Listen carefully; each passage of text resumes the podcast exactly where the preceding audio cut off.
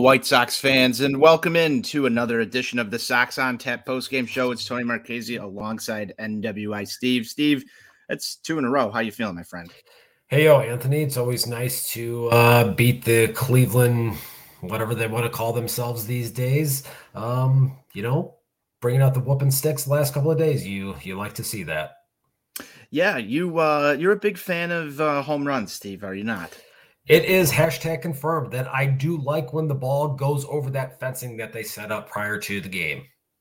Uh, plenty of those have been coming for the White Sox of late, um, and it's it's nice to see um, them deploying the multi home run strategy that you talk so much about.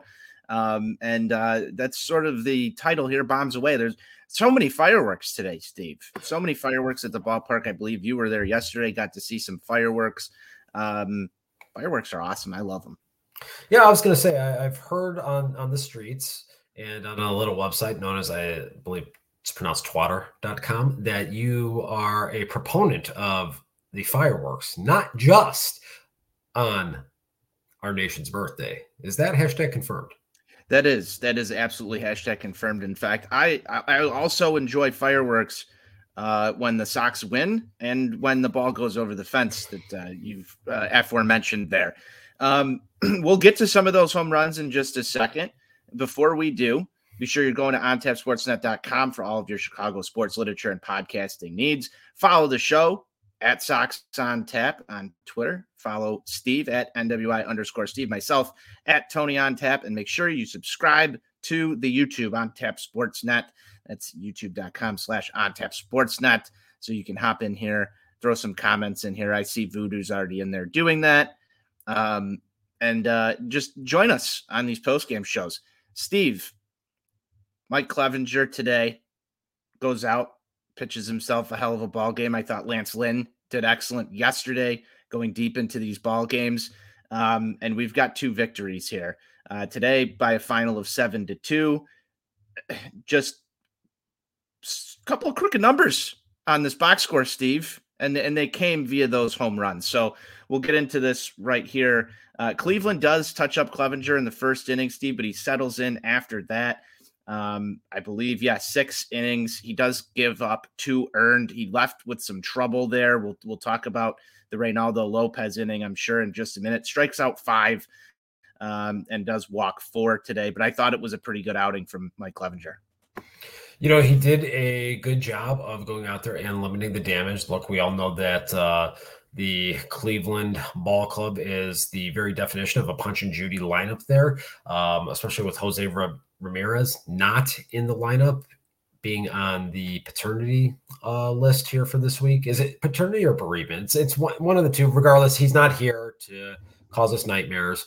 Um, so he's not in the lineup. Uh, Dick Face, Josh Naylor wasn't in the lineup tonight. So, you know, you take those two Sox killers out of there, and this is a very pedestrian lineup. So um, to see Club kind of go out there and you know, go after guys like like like you said earlier in, in, the intro there. The four walks that's a little high for my liking, but uh, being able to cover those 18 outs um, on a day when the offense went out there and gave him a nice cushion. That's definitely what you want to see happen in this instance. Um, kind of coming off the bad week that they had a week, you know, last week in Kansas City and at home against Houston, to have back to back quality outings from your starting pitchers here to um, begin this series here against a divisional opponent. You do like to see that, and hopefully that can help to kind of build a little bit of positive momentum here. They've played, I, I, would say, at least passable baseball. It hasn't been entirely clean. Uh, we got to be honest with with ourselves from that perspective. You know, the defense still has not um, been what you would call crisp by any stretch of the imagination here, but they've done enough to uh, put two in the left hand column, and I think that's what's important. And Club helped with that tonight. Absolutely, Steve. And yeah, there's some there's some work to be done on the defensive side of the of uh, the baseball diamond here for the Chicago White Sox. Uh, let's let's talk about some bats. Um, White Sox, like I said, do give up a run in the first, but Gavin Sheets, man, ever since we did that soft toss drill, he's been hitting them out of the ballpark. Uh, second home run in as many days. That's his sixth. That was in the second inning. Uh, Vaughn also goes yard in the fourth uh, and Burger in the fourth as well. Steve, bombs away, man.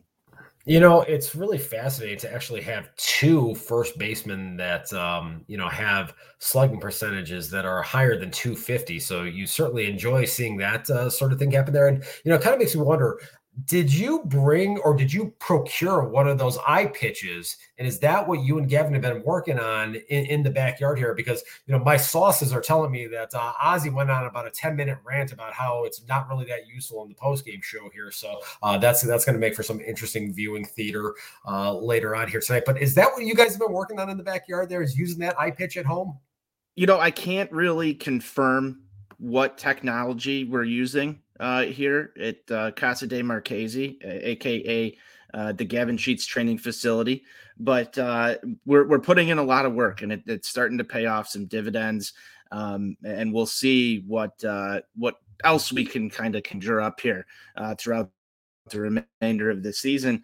I just really love the fact that you know we've got six long balls already this season. We're going to try and get into double digits before Jose Abreu hits his first. It's something we were talking about that would be just a, a, real shame for certain people on Twitter that like to breathe through their mouth and are very loud and obnoxious. That would be a real, how do you say, tough scene for for them. But we would certainly enjoy that. Um, you being a proponent of of the fireworks, me being a proponent of the multi home run strategy, which has been deployed on multiple consecutive nights now. I love to see it. It's fantastic. It absolutely is fantastic when the White Sox are doing this. They're able to add a couple other runs. I thought, you know, just a couple of other offensive plays here, Steve, that, that took place. The Jake Burger triple, that was a sight to behold. One has to really question at this point if it's just the power of the mustache at this point. Um, you can't really quantify what a good, powerful mustache can do for a man. You know, there, there's just there's some guys out there that you just you get that mustache on them and they just become a totally different guy and they really become unstoppable. And we're starting to wonder here now: is Jake Burger now that guy? And we're going to have to continue to monitor this as uh, more details emerge, as we say here in the business. Yeah, that's it's an interesting theory. I mean, it worked for Dylan Cease last season. Um, you've seen, uh, I believe Matt Davidson has deployed the mustache strategy in the past um, that led to some positive results. It's something that let's not forget about Jose Valentin. That's a, that's an all time White Sox mustache there. That's another one. But this burger mustache might go down in, in the White Sox mustache Hall of Fame. Is is what I'm trying to get to here, Steve. Um, yeah, it's it's definitely changed his game, so to speak and you know just that power stroke that he's got coming along with it here uh, since coming off the IL. It's really like he has not missed a beat at all, and I'm still fascinated by the fact that we're continuing to do this thing where one of the team's best and most productive run producers is hitting in the second cleanup spot. Um, it's a bold strategy, certainly, Pedro. Um, not necessarily one that I would utilize personally. Let's, let's just talk about this lineup again because that's not even the most egregious thing here, in my opinion. What are what are you defining as the most egregious? I still think that Tim Anderson has no business leading off with the slump that he's in right now. Okay, that's okay. I'll I'll, I'll give I, you that one. I mean, outside of I believe Hanser Alberto and Andrew Vaughn, and it, Timmy's raised his batting average a couple of points here over the past two days with a couple of hits tonight. Um, he had a couple of hits yesterday, I believe, as well. Um, I think we've almost seen a 20 point increase in his batting average in just these past two games. All singles, but though. They're all singles. And I know he hit the ball in the first inning to left field, which is new for him. Um, but you can't really send anything out there with Kwan patrolling left field. He's going to track that shit down, no problem. Uh, I'd, I'd like to see Timmy slot down in this order. I'd like to see Burger slot up. Um, you know, I, I, don't know if it's Benintendi's your answer in the in the leadoff spot right now, uh, but definitely been hitting more doubles than Tim Anderson at this juncture. I don't know what your thoughts are here. Yeah, but, uh, I mean, neither of those guys are going to hit a home run anyway, so I guess they're sort of interchangeable. But I, would like to see Tim Anderson start driving the ball and and worry less about the whole just hit a single thing. Um, And I think if we slot him down in the order, it might, you know, give him a little bit of a spark. Yeah, I don't think it's a bad idea at this point from everything I'm kind of hearing that is just essentially a non-starter for whatever the reason is. Um, you know, I think the idea of Noodle Boy and his 85 mile an hour exit velocity doubles, you know, being in the leadoff spot. I mean, it's just kind of is what it is at this point. I saw some people in my little sphere on twitter.com suggesting maybe Yoan Moncada in the leadoff spot. We saw that experiment uh, back in, I want to say that was 2018. And that, that's not really a path I'm, I'm looking to go down again, to tell you the truth. Um, so I, I, guess you probably do want to just go with Noodle Boy at, uh, at, at that spot. Um, you know, the other thing too is, I mean, you know, Jake Burger hitting below Andrew Vaughn. I, I, know Vaughn, you know, left the yard here this evening, but um, you know, Vaughn's slug dipped below 400 yesterday. There's no reason that Jake Burger should be hitting below him um, at this juncture here. Again, given that he has been one of the guys that has consistently produced power which this team has so desperately needed um, for much of this season and into last year. So there's no reason for him to be hitting in the eighth slot here. So there's a lot of things that I would personally rearrange from a lineup construction standpoint. But, um, you know, Pedro, I guess, has his thought process on on all of that and it's um, an interesting one and i guess that's the nicest way i can put it Yeah, there's some interesting comments coming in here as well. Burger is my first baseman from Voodoo. I, I wanted to probably bring this up more on a Sunday Fun Day show, but the Andrew Vaughn thing right now is sort of a redundant piece and the most redundant piece amongst the couple of guys who are going to be, you know, vying for at bats here as soon as Eloy Jimenez comes back. So maybe that's some foreshadowing on on a further discussion there. But Steve, you have any sort of thoughts on what we're going to see with Andrew Vaughn's at bats when this roster gets closer to uh, to full capacity? I mean, from everything that we've seen and heard to this point, I mean, they're going to, you know, continue to ride out Andrew Vaughn. I mean, this is a guy that was you know, a number three pick in the draft, and they've really staked their claim to him organizationally. And um, look, I, I think the lost development time from the COVID season hurt him a lot. And I know a lot of people don't want to really talk about that, but we're seeing it here. And you would think that by by this point, a guy that is in his third full season at the major league level that we would see more power production at this point. I'm trying to pull up, you know, as as of right now here. I mean, it's there's just not enough slug there, and everybody wants to talk about the weighted runs created plus and everything. And and yeah, it's it's above league average and all, but I mean, the fact of the matter is, you know, there's just not enough slug there. I mean, he's he's slugging 424 on the year, and that's with tonight's home run. He's got a 109 WRC plus. I'm sorry, that's not enough. I, I talked about this before the season. That's we want not, more. Yeah, that's not enough for a right hand hitting bat only first baseman. That's just not enough. I need that slug to start with a five.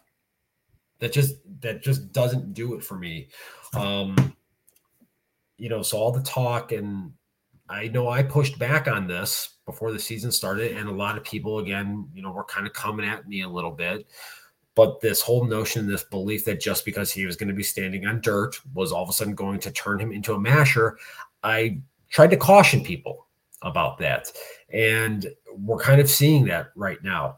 Um, hopefully tonight is is the kind of thing that gets him going and driving the baseball with a little bit more regularity and being a little bit more of a run producer in the middle part of this order and providing power because that's what he has to be right now. A 424 slug ain't gonna get it done. Yeah, and that's something that I think we can expand on uh, a little bit deeper into, and hopefully we start to see that slug go up the remainder of this week, uh, as you just said there. But uh, yeah, I'm I'm sort of not comfortable with him being the everyday first baseman at this level that he's playing at right now when you have other options on this team who are hitting the ball and can offer similar level defense uh, to Andrew Vaughn. But uh, I digress. A couple other news and notes. Uh, my son got ejected from a baseball game today on some egregious umpiring. And I loved the, the passion, Steve. You're a big passion guy.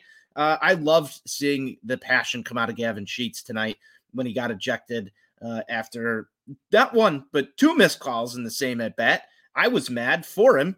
Um, I, I, I don't know, Steve. I haven't seen him explode like this um, on the baseball field before. It was a different side of Gavin Sheets that I've seen. Um, you know, I, we already talked and mentioned about the home runs uh, that he's hitting, uh, but more time for Gavin Sheets here on the show. I, I thought it was awesome to see him get tossed. He was going to get defensively replaced in this ball game anyway, as Pedro Grifol was inevitably going to put Jake Marisnick in, or you know Haseley or whoever it was going to be at the time to go in there because that's just what Pedro Grifol does. I loved it. I loved seeing that. Uh, it's more fireworks on my broadcast. Everyone knows I'm a big fire and passion kind of guy. You know, I, I love that fire. You know, I love that DW, DW. Um, you, you, you do enjoy seeing that a little bit. And this team has kind of shown signs of life here over the last two nights. Um, you know, I can tell you from being in the ballpark yesterday, there was a little bit of a vibe there going um, a little bit when they knocked around Shane Bieber. So kind of carry that over here today. Um, and then with Gavin getting heated the way he was and justifiably so, it's almost like what did did the alarm clock finally go off for this team here? And uh, well, and actually, you know what? I think I pinpointed it. We've had consecutive 7-10 starts, Anthony. We have. So I mean, I mean, I think we, I think we pinpointed it. It tracks. It tracks seven Pedro before, seven before the season for preparing to kick the opposition's ass at 7-10. What has happened? We've had two consecutive 7-10 starts. Look at the output. Steve, you, you bring up a great you you you bring up a great point here. Also want to mention that um tomorrow's ball game is a 110 game. So we're going to see the results at play here, but maybe they can carry the 710 energy over to a 110 start and complete the sweep. Um, Any chance you think we can get a delay to, to, to the game tomorrow? Maybe a sprinkler malfunction or something, you know, kind of like Bull Durham? Roger, Roger Bossard can probably cook something up. Yeah, we'll have to see uh, what happens there. But uh, tomorrow's ball game slated to be a, a 110 start. So we'll see if we can keep the uh, the 710 vibes going. Steve, a couple other notes on the pitching side. We saw Reynaldo Lopez come into an absolute jam uh, in what was that, the sixth inning or seventh inning? Seventh. Uh, seventh inning. Comes into a jam, bases loaded, and uh, he works his way out of it despite giving up one run via a walk there. But I thought I liked the usage of Reynaldo Lopez there versus in a higher leverage spot.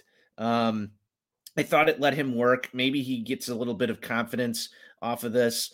What are your thoughts here on on Reynaldo Lopez's inning? I thought it was fine given the circumstances. Yeah, I mean, I obviously I didn't like the walk to force in a run there. Um, you know, I think particularly when you're up seven to one at, at that juncture, you just obviously got to go out there and you got to be aggressive, um, trying to pound the strike zone. But you know, he did come into a jam in that particular spot. Um, you know, Clive kind of ran out of gas there to start the seventh inning. And so uh Raylo coming in there to, you know, and not clean inning, as as they would say in in the business here. Uh, you know, I I have bet a big uh Raylo guy, Bradley. Hey, you know, you're you're not wrong in that. Um, but to your point about the leverage situation here, look, he's played himself out of high leverage uh, to this point because he just hasn't been performing. And I think if you look at the emergence of Joe Kelly since he has been back from the injured list and just the overall stuff that he's been putting out there, it's really kind of. And that was a guy that we took to task on this show. Oh, 100%. 100%. Joe and ju- Kelly. And justifiably so. And he's going out there. A little crow on that. Yeah.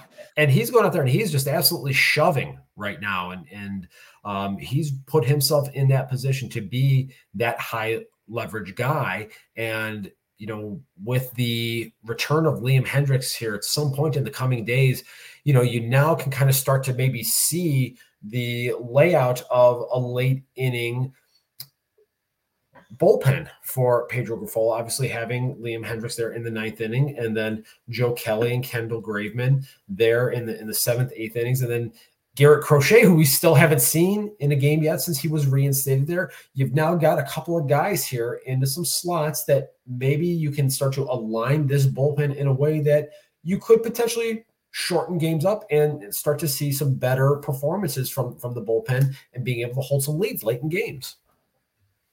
Yeah, and Liam Hendriks is is getting pretty close here, Steve. I know that uh, prior to the game today, they said he's going to need another appearance down there in Charlotte, but uh, no official plans as to when he'll return. I kind of have this weekend series pegged as as the return time for for Liam Hendriks, even if we don't see him until potentially Sunday ish appear in the actual ball game. I would think he's coming back uh, pretty soon. How about you? Yeah, I would think maybe if they can uh, get him in the game tomorrow um, for for Charlotte, I, I, can't I can't remember if Charlotte plays or not, but it, but if they do, you know, if they can get him in there and then just get him activated, get him up here for Friday, um, you know, started that series against Kansas City because I, I would feel like they would want to have him return at home to give him that opportunity and that moment in front of the home crowd, uh, be able to do the whole light show. So you would think that Friday night feels like the time that they would want to try to get that done. Now, whether or not they would want to have him go back to back days, um, you know, potentially if he were to throw tomorrow and then have to get on a plane up to Chicago, you know, who who knows about that. Yeah, we'll see what happens here, but I I, I would expect it'll be a Friday or a Saturday um, appearance for Liam Hendriks. Um, that's just my thoughts. A uh, couple other uh, uh, bullpen notes here. Joe Kelly, again, we just sort of touched on him, worked a clean inning, uh, and then Kendall Graveman comes in to shut it down. We did see Garrett Crochet get up. I thought it would have been the perfect opportunity for Crochet to enter a ball game. I'm not sure if this was just a scheduled get up and throw or, uh, you know, what exactly that was about. Uh, given the lead at the time, I, I, figured we would have had Garrett Crochet close that down, but uh, Kendall Graveman gets through it, no problem. Game over on a double play. And uh, Steve, again, I, I, love victory beers, and and that's what we're having right now on the Sox on Tap post game show. Sox win by a final of seven to two. I just I want to see more of these. I want to do more of these post game victory shows. Feels good to have this starting to creep back in, especially against a divisional opponent, as you mentioned earlier. Um, day by day, man, day by day. That's sort of how we're going to have to take these things. That's the thing that just kind of irritates me a, a, little bit and gets me a little hot under the collar is seeing them come out here these last two nights and put together these two performances against Cleveland. Everybody knows that I hate them sons of bitches from the mistake by the lake with every fiber of my being. So to see them come out here, have these performances at the start of a series when you're 14 games below 500, it just makes me so fucking mad at how they squandered so many games early on in the season to put themselves in this position. Um, it just it's it's infuriating for lack of a better term. It is, and I, I feel that as well. Obviously, it was. You know, I'm not trying to make excuses here. None of these teams in the AL Central stack up to anything that's going on right now in the AL East. You want the White Sox to be in a position here, Steve. I would even be okay if we were near 500 at this point, because at least it feels as if we're somewhat in the race there's still a lot of ground to make up. Granted, eight games back right now. The only team in the division above 500 is the Minnesota Twins. And we played them pretty well. It, it is infuriating because this is such a winnable division for the amount of talent that's on this team. I don't think that anybody listening to the show can really argue with that. They should they, they were built to win this division. Um, and so there's still a considerable amount of ground to make up. But I'd like to close this gap on on Cleveland here with another victory that puts us, I believe, two behind them in the uh, left hand column. Steve, um, we played a couple more ball games than them, I believe here. So uh, again, a lot of ground to make up, but you've got to start somewhere if you're going to do it. And you know, let's beat Kansas City at home here this weekend and not do what we just did last week. I would I would like that very much. Yeah, it would be uh, very helpful. I think it would be really fascinating if this team could find a way to, you know, have a six and zero oh week at home. Um, knowing that next week you head out on the road to Cleveland and then to Detroit. Um, that would be uh, it, it, would be good to see them just string together a really strong week of baseball and just put some positive vibes back out there. I, I, I would very much like that, and they've started to lay the the foundation here. We're not going to go into the whole building houses thing, but we've started to lay a little bit of a foundation. Dylan Cease takes the mound tomorrow. Steve, uh, he's got a 4.86 ERA, 54 strikeouts on the year. He's two and two. He's going up against Allen, uh, 3.43 ERA, 24 strikeouts. He's one and one. Uh, this should be the Dylan Cease gets back on ace level shit game for the Chicago White Sox. I want to see him go out there and throw fucking eight innings of two hit baseball tomorrow. That's that's what I'm looking for. I would like to see that as well. Um, you know, the only thing that you always have to watch for with Dylan Cease is elevated pitch counts and um, you know running deep counts to individual hitters and look you know we all know that these cleveland guardian hitters they don't strike out a ton so and, and they're pesky and you know guys like Steven Kwan you know, are still out there fouling off a lot of pitches. So the idea that, you know, Dylan Cease may only be able to get through six innings is a very real possibility. And so I'm almost wondering if tomorrow we see the season debut for Garrett Crochet, kind of piggybacking off of Dylan Cease you know, so this way you go righty into a lefty. Um, I think that's something that would actually line up pretty well if the Sox are in a position to win a baseball game here. And, um, you know, those two kind of going in tandem with each other could be pretty nasty. I agree with that. And I was actually thinking that myself, Steve, um, in terms of what the Garrett Crochet plan was. I believe they were stretching him out to do two innings. So if you get Garrett Crochet in the sixth, seventh, or even the seventh, eighth, turn it over to uh, mm, take your choice here. Let's oh, ride, ride Joe, ride Joe Kelly at this point. I would ride Joe Kelly. I'm not sure though, Steve. Have we seen Joe Kelly pitch back to back days yet this season? Oh, I feel like there was one instance of it. I mean, it, okay. I know it hasn't been a commonplace thing. Um, I just um, wasn't sure if it was contractual as it was last season until, like, I believe the calendar flipped to June or July or something. But uh, I would ride Joe Kelly in that closer role until we see Liam Hendriks come back. That's what I yeah. would do. If no, I I agree with that assessment completely. So hopefully they can uh, lay that foundation so to speak, and uh, have that game plan in place. You get those 18 outs from Dylan Cease, then you can get six outs from Garrett Crochet, and then you turn that thing over to Joe Kelly. That seems like a pretty nice blueprint right there. It does. We've we've laid out the blueprint for success tomorrow. Steve, do you have a pick to click? Yeah, so we got a lefty on the mound tomorrow, uh, going for uh, the Cleveland Indians here. So, um, you know, in that particular spot, I mean, Rake Burger. We all know what he does against left-handed starters. It's uh, I love that you dead named the Guardians there. So it was it was a nice addition to the show. Yeah, so um, it's it's gonna happen. I feel like Mr. Burger, he's gonna go and he's gonna find those left field bleachers once again. All right, I'm gonna go with Gavin Sheets. I don't know why. Maybe he's not even in the lineup tomorrow, but uh, somebody's got to pick up this home run streak uh, that ended for Mr. Luis Robert Jr. today. Uh, his finishes at four. Uh, I'd like to see Gavin get in there. I know it's a lefty on the mound, so the the chances of him playing are slightly diminished there. I don't, I, although I don't want to see a Jake Marisnick start um, in right field or, or Haseley, but I can see. I just no punt lineups tomorrow, please. Is is what I'm asking for. I'm going to go Gavin Sheets.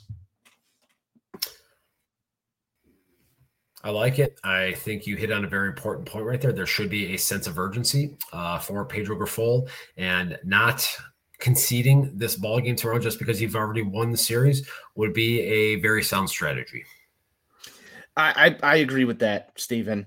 And that's uh, that's pretty much all we have here today.